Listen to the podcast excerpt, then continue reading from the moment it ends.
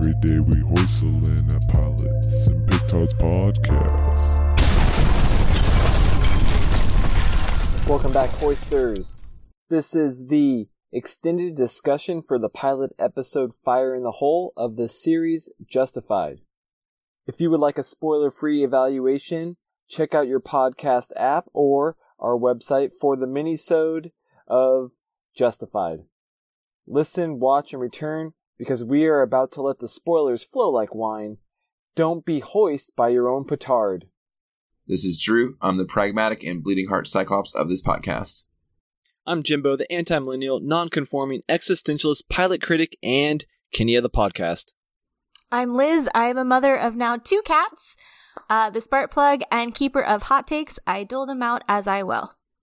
And the magically undefeated Miss Mo, master of spoilers and lover of nobos, is out. She might be out for like a month. She's okay.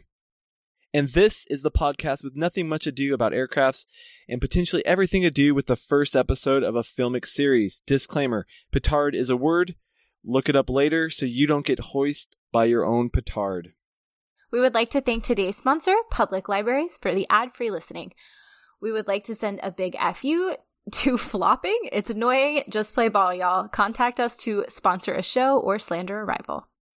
And if you enjoyed today's ad free entertainment, you owe us. We could stack never ending crooked ads. We could create sob stories as to why we need your hard earned money, but we don't.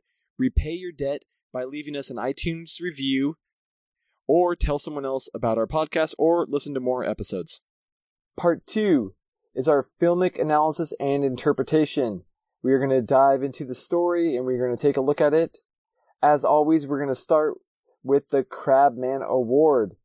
Crabman Award goes to a character with a small role that is giving a large contribution to the pilot episode. Yeah, so I really like my Crabman. I'm hoping I can swing you guys. Marshal Givens, they reference his dad at least twice. His dad, his dad is not a good guy. So I think that builds on that complex character that Liz was kind of mentioning at, and I think his dad does a, a really lot of heavy lifting. He's not on screen at all, just referenced. I like the idea. I'm gonna need more more oomph to to sway me. Well, because I remember Boyd is saying like, "How's your daddy?" Yeah, Boyd asked him about Mhm. his dad, and then he even asked him when he killed that Miami mob boss, did he see his father's face first? Ooh, I do like that. I'm not sure if his father went to prison, but his father was trafficking drugs. He's definitely a criminal, even if he hasn't been convicted. The first guy that he justified killed was a involved with a drug cartel. I'm seeing connect. I feel like Yep. Charlie Day Mhm. in like the mailroom Mhm. right now. Pepe Silvia. Yep, If yeah, anybody's definitely. watched It's Always Sunny. Hoisters, before Drew starts talking, I have to warn you, he has a serious echo. Please forgive us, bear with us. I hope you can still enjoy the conversation. So I'm gonna throw a Crabman out there. I can't remember his, his name. It's either a good sign or a bad sign That's for good. Crabman. Raylan's ex-wife's husband, who kind of wakes up at the end of the episode and is complaining all the, way down. He's a doofus. You know, he's there's a lot of storytelling there with you know who she chose to remarry who she chose to marry after Raylan. And well, I was gonna say I'm very Crabmanable. I actually don't like that scene. They are way too cool with him breaking into their house. Hey, hey, hey! I'm gonna get to that. I'm gonna. That's part of my literary analysis. All right, Liz. I picked the Nazi kid from Oklahoma who got shot, mostly because I, I think it's really funny that his concern was like that his car would get tagged. I- I feel like if I'm pointing a rocket launcher at somebody, my first instinct is like, I hope they don't remember all like seven digits of my license plate or however many. That kid was kind of an odd person to me, and he felt like he was poorly written, which is why I remembered him He was poorly written. he was absolutely there to show like how ruthless Boyd is and how mistrusting Boyd is. Yeah, what's it called when you're like way too much of a foil character? Dude, he's a red shirt. All right, then that's him. I like mine, man. You guys got to give it up for Given's dad. I'm gonna move to Givens' dad because mine is is literally not actually like mine is an accessory, not even just to a, a a crime. Mine is actually just like a Barbie accessory for Boyd. Yes. Do you should watch this show? Raylan's dad is re- really interesting throughout. All right, so yeah, let's let's get moving. So by unanimous decision, Given's dad is going home with the Crab Criminal Dad Award. Hoisters, we're going to move into our MVP. This is the most valuable part of the pilot. It can be anything on or off screen. Go ahead, Liz. Start us off. Uh, I actually really like Ava. Um, I feel like she's kind of a sociopath, but I like that about her. Um, and I appreciate that she had some agency. I don't. I I imagine she had enough of a head injury that she was like, "Yeah, I'm just gonna shoot this guy," um, because she literally at one point was just like, "He hit me so hard when I fell on the stove that I that I woke up from consciousness and I decided I was going to. Sh-. But I just thought her character in general was really interesting and kind of a little bit bucked a lot of what you usually see the battered wife character to act like. So I I liked that about her. I have to agree. There's there was something about her though. I wasn't sure if maybe she was drunk when Marshal Givens goes to see her the first time the reason her behavior is so bizarre is because she has a severe head injury. and mind you, I'm not a doctor, but. Yeah, so that makes sense. Let's just skip Drew and I's MVPs because they're not all that valuable or worth talking about. So let's move on to our literary analysis. And Drew, let's jump back to yours. Man, those things seemed cool in 2010. Like, there's definitely like, like things where you can point out in 2019 less cool. And the biggest one that stands out is like him breaking into his like wife's house. Not that it's like you know a weird power play thing. It's just more like, like there should have been more like get out of my house. Like no, it's definitely like a giant red flag. I'll add a little bit of context to the original story. The original story was written in 2001, which doesn't help all that much, but but I think the characters were more like Vietnam era characters. Like the the main characters were more like 50 in the short story. So that would make them a little more old fashioned, which might justify getting drunk and breaking into your ex-wife's house for like a little chit chat because you're having a mental breakdown or something. Justify, but I'm yes. Yeah, I mean, yeah, that could be a good um, adjective for the show. Old fashioned, old fashioned in a in a nice way. There are a lot of things he did that remind me a little bit of like almost like Clint Eastwood. Yes. Eh, you know, this is very much that generation. Not that that generation's logic, but applied to like today's modern world, where it's like, you know, you don't have the like Nest cameras and you don't have a ring alarm to go off, and Alexa's not going to turn the lights on when somebody you don't know walks in, you know, like. This actually jumps into one of the questions I had. So, is Raylan really a vigilante? Because I do not see him as a Dirty Harry or a Frank Castle character. I almost feel like he's like if Dirty Harry had a conscience or something. He he reminds me of like Jim Gordon. He's way more like a Jim Gordon character. He skirts lines because he he knows there's so much bureaucracy and he's seen so much shit and he's like living in kind of like Eh, just this really blurry blurry world and and like obviously he doesn't have like a bat signal and a batman running around but i think that's kind of where he is you know like i think that he made the decision before them pulled on him that he was going to shoot them and yeah. so i think that would make him a vigilante because like he's kind of like looking for an excuse i also think he wants to be a vigilante i th- what do you think jimbo Wait, what do you think of the question posed? Do you think he's a vigilante? I don't. I think maybe he wants to be. I like what Liz says, like he wants to be. In both instances, he waits for the other person to pull the gun. I also think he's scared to cross that line.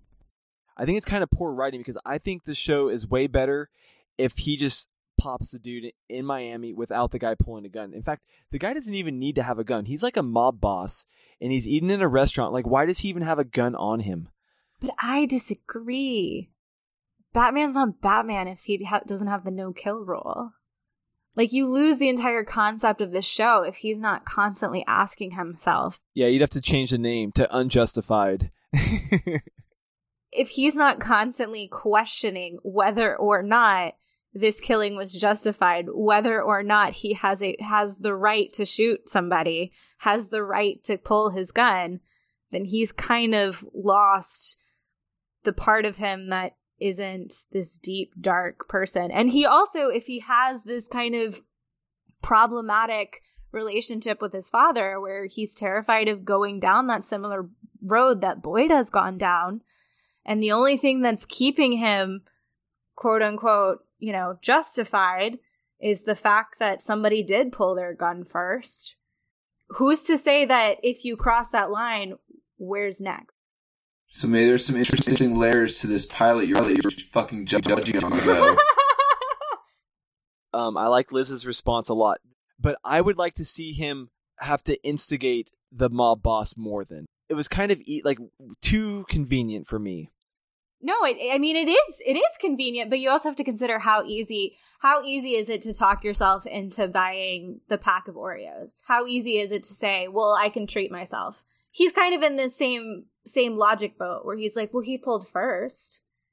And that's that's a dangerous road to go down, but that's the road he's currently going down.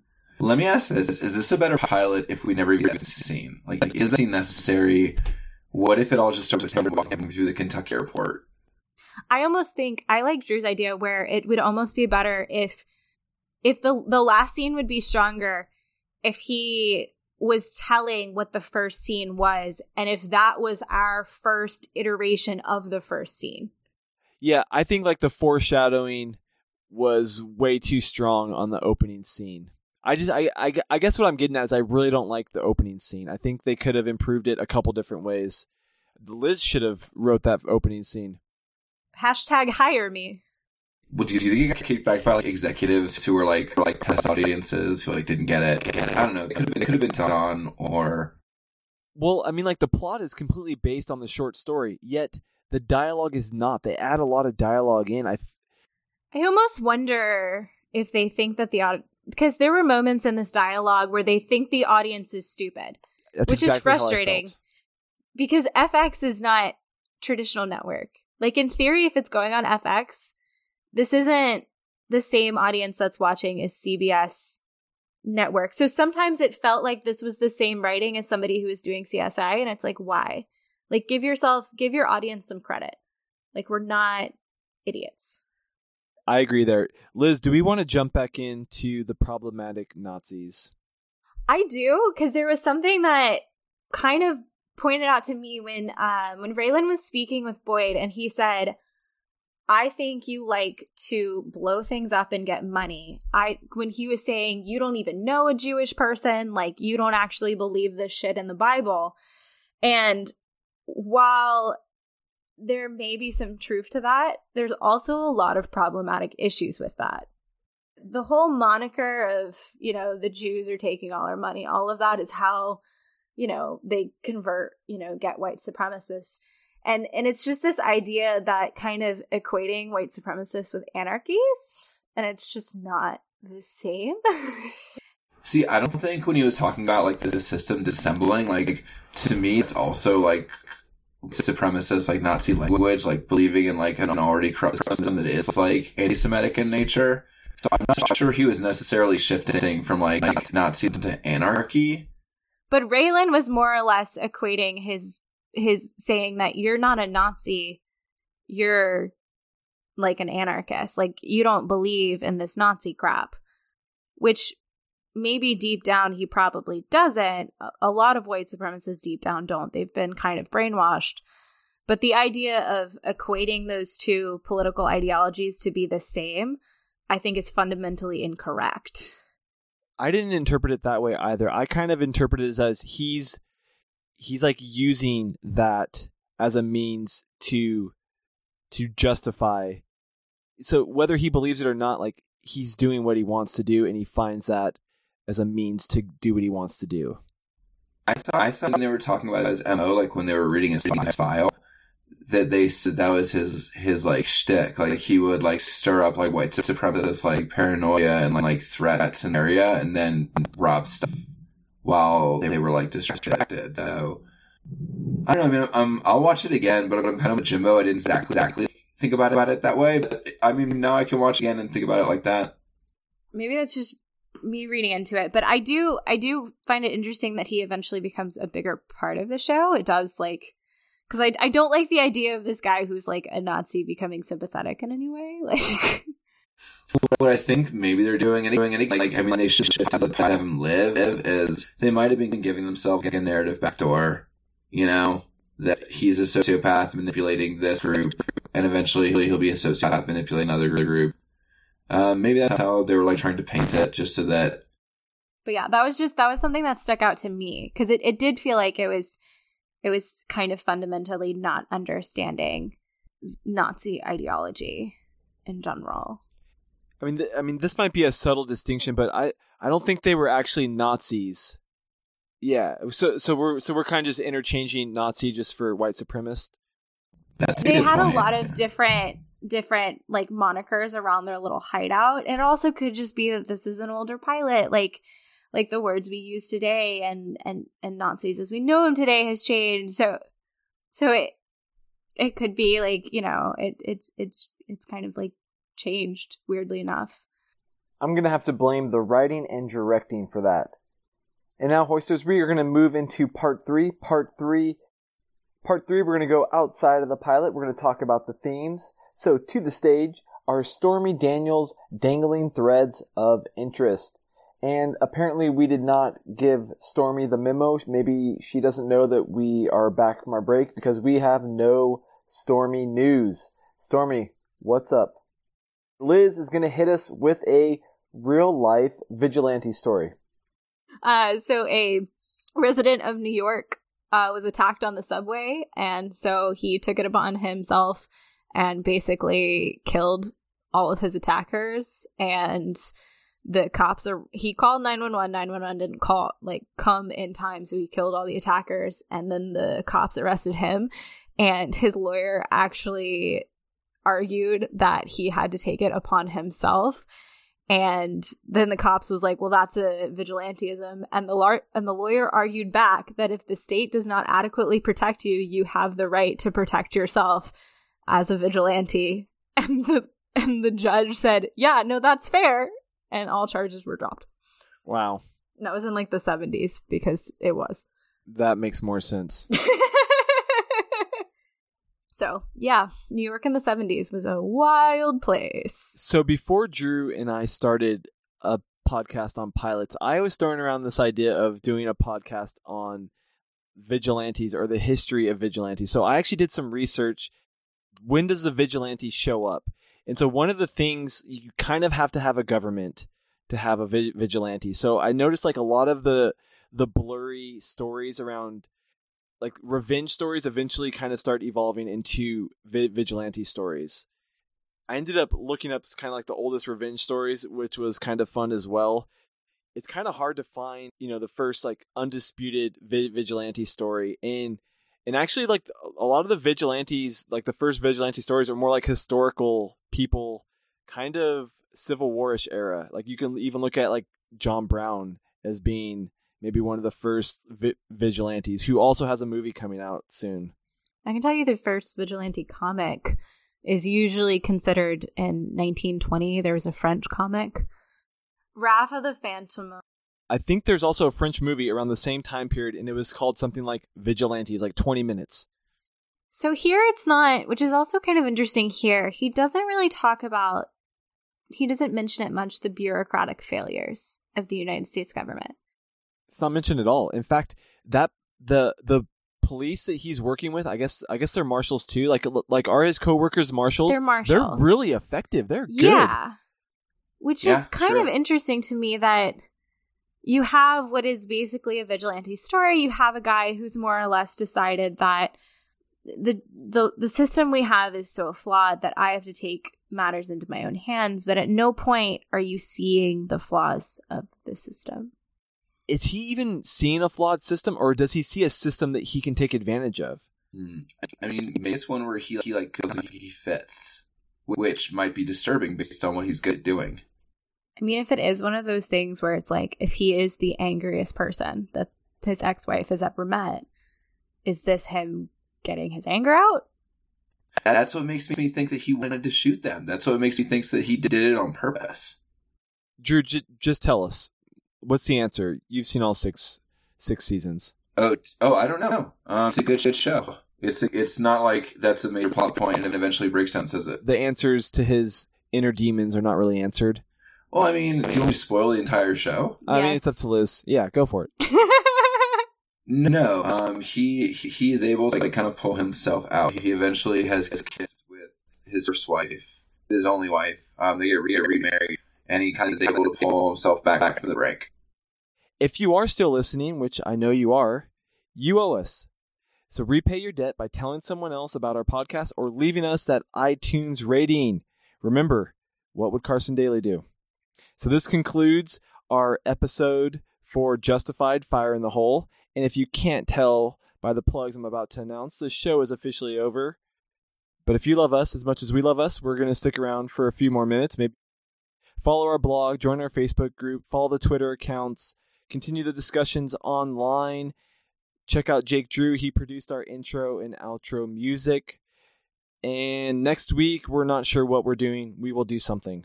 Does anyone else have anything to plug before? I just started a new podcast, uh, which is also part of the But Why Though community. Uh, so it's a comedy podcast because other than watching the pilot of Game of Thrones here, I've watched none of them. So with Ash and I, who does a few podcasts also on But Why Though, I'm watching the final season with you guys her. watch Game of Thrones? That's hilarious. And we recap it, and it is hilarious because I don't know what the fuck is going on. Hey, I've I've like kind of been doing that too. I watched the I watched the, the season seven first episode, and I fell asleep halfway through the second one. So I did not fall asleep, but uh, if you want to hear some uh, some uh, quotes from it, I say things like, "Is King Justin Bieber still alive?" Oh yeah, I had that same question. It's surprising how well you know what's going on in the first episode of season 7 from only the pilot. I still had like a good idea of what was going on. Like it was surprising. Like I was like I I know all these characters. A lot of the pilot mattered. That's good, man. You know, so so I'm a little less upset about how high it was ranked. Uh, so if you want to hear me make a fool of myself, that is on. Uh, but why though? We are getting on iTunes pretty soon. That is currently a process. All right, so stay tuned for that. It What's the name will of the probably be in show? the show notes. it's called Competition of Chairs. I like that. All right, Jimbo, do you want to lead this endgame discussion? I didn't like it. I I fell asleep. I thought it was boring. What? I barely know what happens at the end just because I was Drew was talking. Drew told me. That's not super surprising, but, but didn't you kind of like Infinity War a little bit? I mean, I thought it was entertaining. I didn't think it was great. Avengers Endgame, I only like cried a little bit in the movie theater and I was like, I did good. Like, I'm a strong, independent woman. And then I was driving home and like an Adele song came on and I just started sobbing because it all hit me that this was like 11 years of my life. This all matters because I saw it in like an hour away from where I live because my friend works for a gym and their gym did a private screening and she bought me a ticket as a belated birthday present. So like I have like an hour's drive of me just like sobbing about the fact that like Cap gets to be with Peggy. I shouldn't have done this on my period and it was just a whole shebang. I loved it. I saw it again Sunday. I mean, I definitely wasn't as invested. Go go ahead, Drew.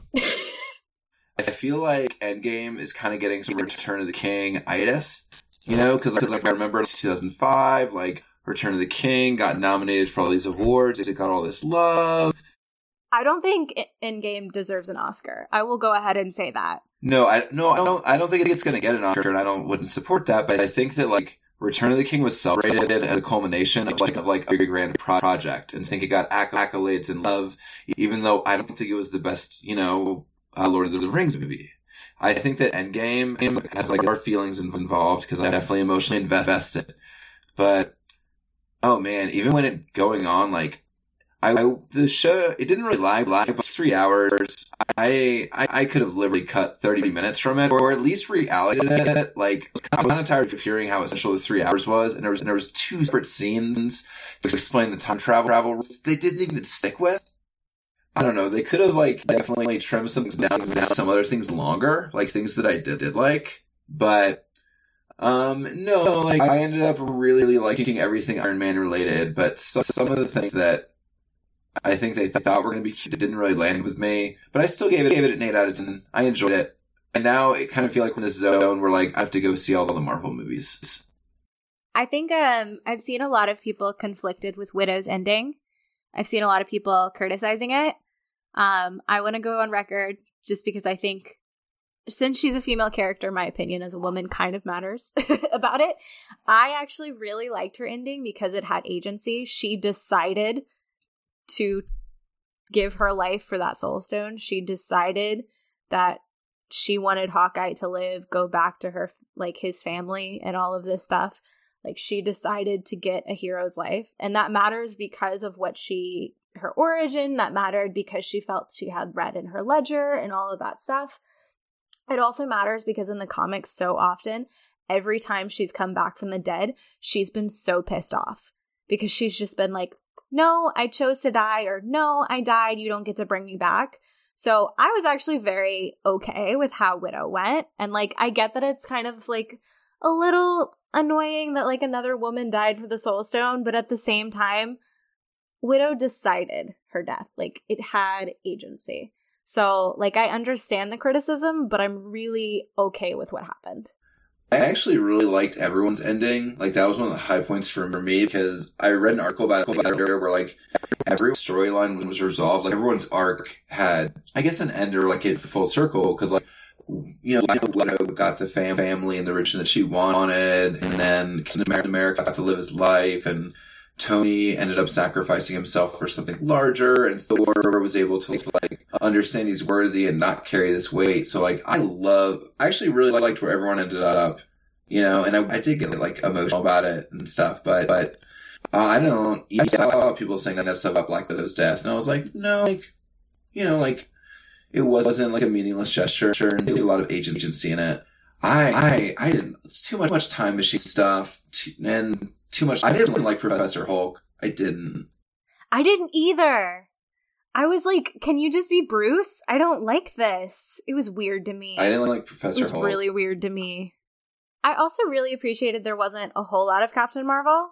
Like, as much as I love that character, this wasn't her closing arc. So I appreciated that she she had moments, but she wasn't, you know, populating the screen all the time, which I that was something I was concerned about. Well, for me, it was just so annoying. She could have solved the whole problem, and they're like, "Oh shoot, she's in some other She's solar very system." busy. She's- Shucks. there's other planets. there's other planets. It's like you guys are gonna travel through time. Wait for her to signal back in on the radio. Like what? Like you can travel through time. It's not time sensitive. She's very busy. She And she also, has things to do. five years later wasn't that bad. Life was fine. It wasn't even an apocalypse. Are you like Team Thanos?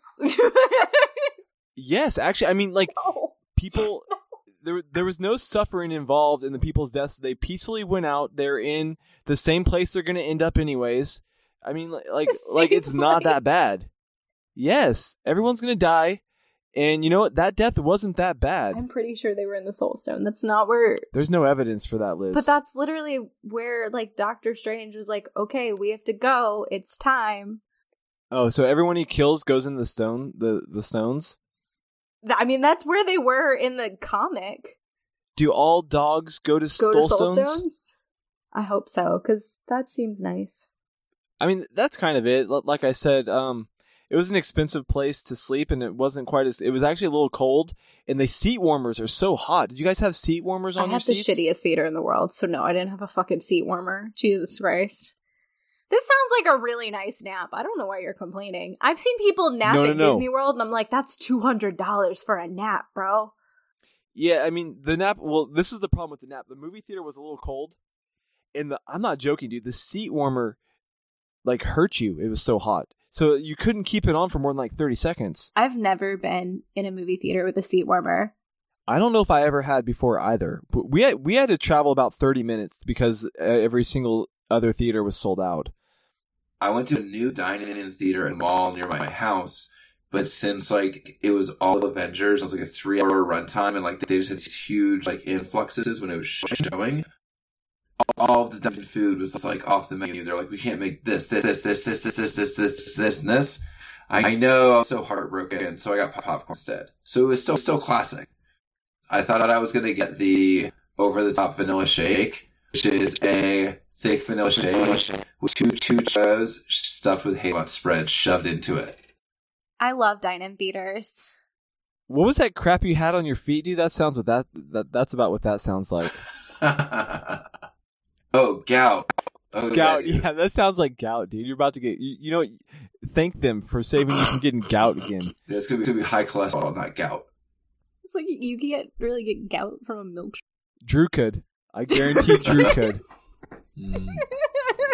It's more than a milkshake, and I'll go back to that theater. Although I probably won't. That was weak. One one of these days, I'm gonna pay someone to reenact Drew getting um attacked by the uh sea urchins, get, getting attacked by the sea urchins in Zanzibar. That, That hurt so much. priceless. You were so shitty to me, dude. That, I, like it hurt a lot. You were like, "Get up, get up, kid hurt that much. Get up." I thought I saw a kid get hit. Get hit. Ugh. No, I'm not gonna go help, dude. Yeah, I'm gonna keep taking a picture of this. It hurt, hurt so much. I'll say this. I I'm glad it was Drew and not me. Okay, I I can admit that.